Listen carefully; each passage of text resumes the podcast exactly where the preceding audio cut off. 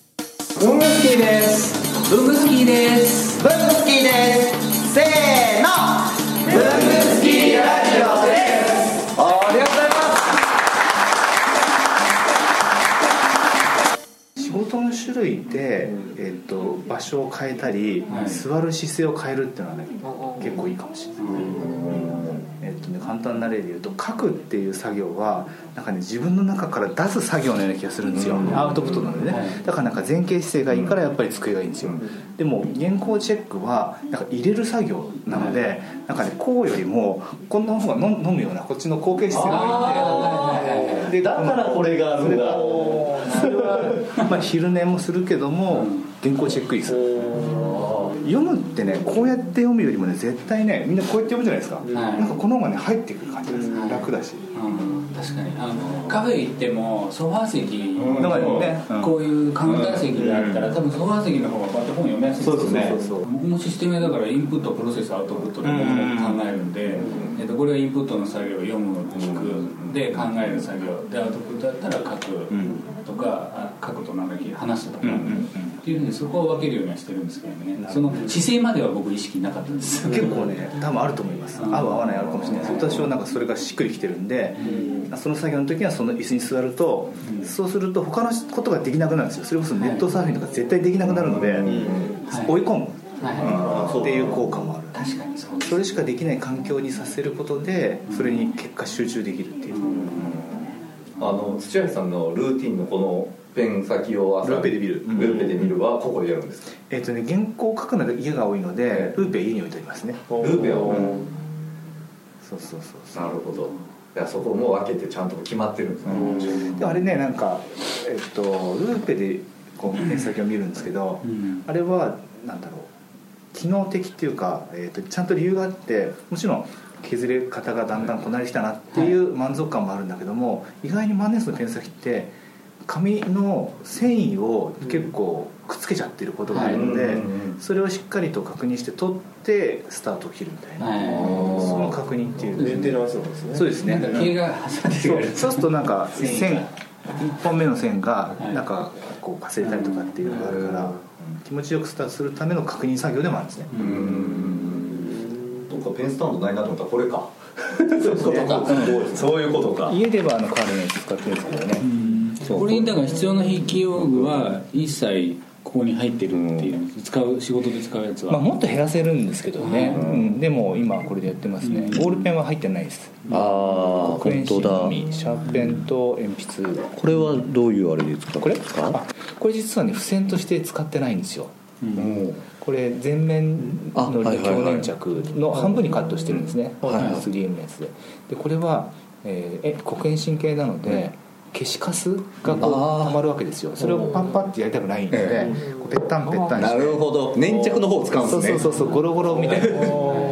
でここにキープしておくと4回ぐらい使えますでなくはーなったらそれをゴミ箱に入れて新しいの使うっていうなるほこれクリーナーなんです私の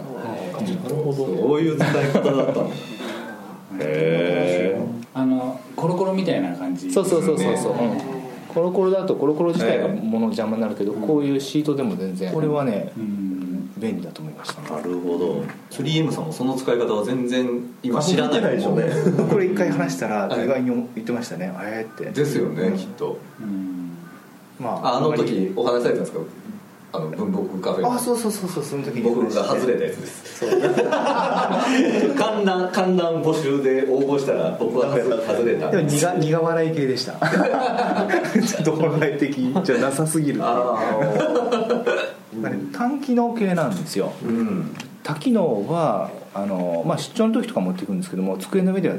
基本使わない、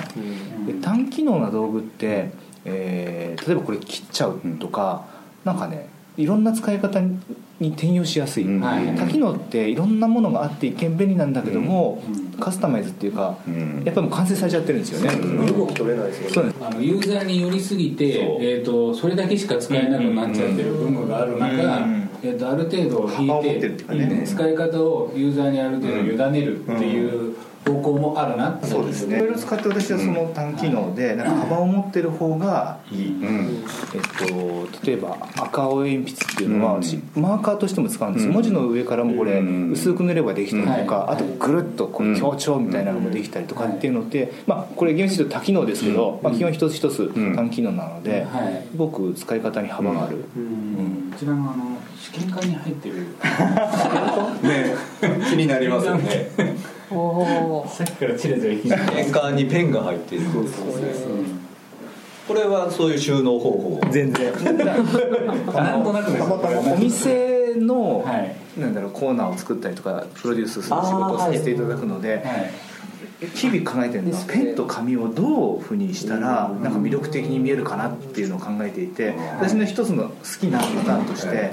手に取れないようにしてカプセル化すると物ってなんかね魅力が出るんですようん要は博物館の中にガラス越しで見ると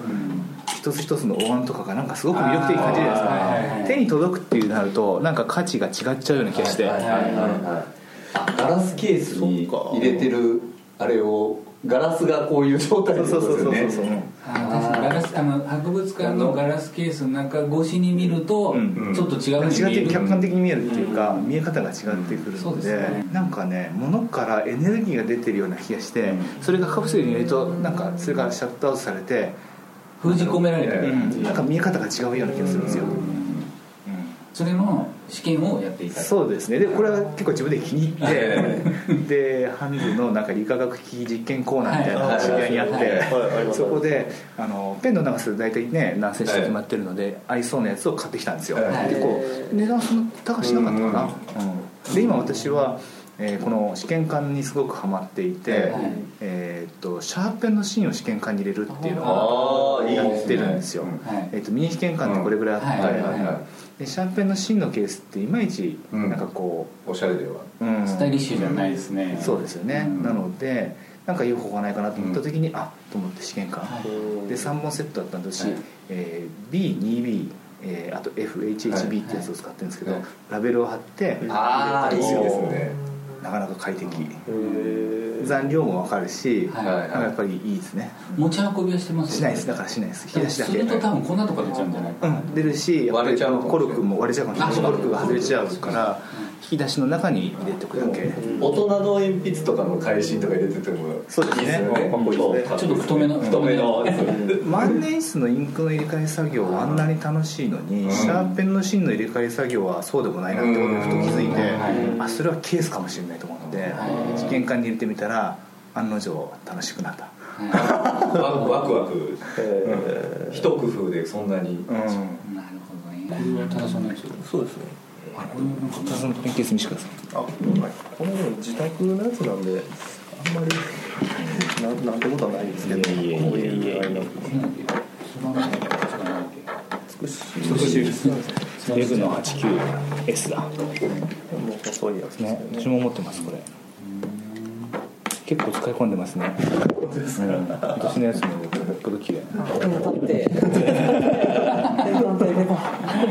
これ初めて見るなこれは個人の作家さんなんですけどああーの広報説っていうあ、岐季阜節さん。はいはいはい。やっぱり文読さんでやってますね。そうですね、普段持ち歩くのはこっちじゃなくて、仕事ではこれだけですねおかっこいい。長澤さんあ、これ長澤さんじゃないですよね。神田美佐子さんでまた別の作家さんなんですけど神田美佐子さん。私も一本雑誌神田美佐子さんです。あ、これあパ本当ですかーカー七十んいくつでしたっけ？なんかですねえっ、とこれがねちょっと古いやつなんですですよね現行モデルここのクリップが全部ゴールドなんですけど、うん。一時期シルバーのも出てておじいさんのとか。いやたまたまこれをあの見かけてあこれ欲しいアンティークで買ったんですか？はいずっと探してたんですよへー素敵です。スタイリングシルバーですかそうですだと思いますね。使うとこのちょっとね鈍くなってるのがすごく好きなんですよ、これ一本雑誌神田さんが。神田さんのだえーあ一本すごいね前見せて見せていただいていいですか出して大学のどっちですか？あ、そっちですね。僕言わないですけどこれすごいんですよこれ、よくできてますよね。うん、両方にこれ穴開いてるじゃないですか、でもこ落れちないですよこの輪っかでしょうんなんで落ちないの僕後ろこう押して出してあ、そうですそうです。そう後ろからこう少し置いて。こ中にこう輪っかが輪っかが入ってるトトンネルを覗くと分かりますそうよだ見せてここっすね見せてうんここれもライムグリーン使ってクリップを止めるのが中にいるんだすごいれはなぎなたほあ何だったですかセーラーセーラーううんえーいいですねいいっすよ書いてこのママットな感じいいですねいいですか、うんちょっとあいいですねこれ多田さんのサインですかあの試し書きっていつも自分の名前書いちゃうんですよそれが正しいですよねうん一番よく書く多もの分書いてる回数多いと思あそうそういえいえ大丈夫ですう左利きそうですよね左利きであ左利きなのでそうかなかなかあのでも万年筆がレフティーだっけなんか左利き用のやつも売ってますよね、あのでこの間あの石倉先生ってあのペンドクターさんに、はいえっとセーラーあのサンライズ IR サンライズってあの大大阪の阪の、はいはいでそこの人に聞いたら、えー、と普通の万年筆を買ってください左利き用に研ぎますって言ってあの神戸のペイアンドメッセージっていうあの、はい、吉村さんですねあのお店でもペン先調整で左利き用にできるっていうのが、はい有料ですよねあちょっと流用ですけどじゃあ左利きでもちゃんと研ぎ方なんだけでそうですね万年筆は使えるっていいうやこの間、えー、と去年夏ぐらいに市川さんにお会いした時に左利きだから万年筆使うの諦めてるって言ったから、いやそんなことないって言ってそうこうこうやって書いいてますねこれああもうそうなっちゃう押し書きみたいになっちゃうんですよねあとはインクがなぞっちゃうかもしれなだいから斜めにしてこうやって書くああそうか乾かしながらそうそうそうじゃあそれにならない紙を神戸が計画じゃあぜひあ私のためにめちゃくちゃあるやつ秒殺で秒殺でか乾くやつしかも裏抜けしない無理で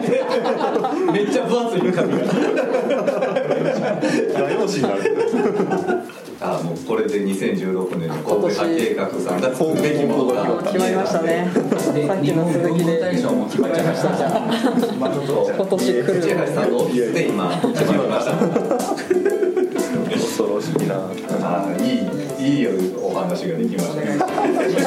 お願いしますあそうだすいませんすいませんありがとうございます今日ですね急にありがとうございますざいますありがとうございましたいえいえとんでもないです楽しかったありがとうございますありがとうございまありがとうございました無理言っちゃってもいやーにも仕掛けちゃいました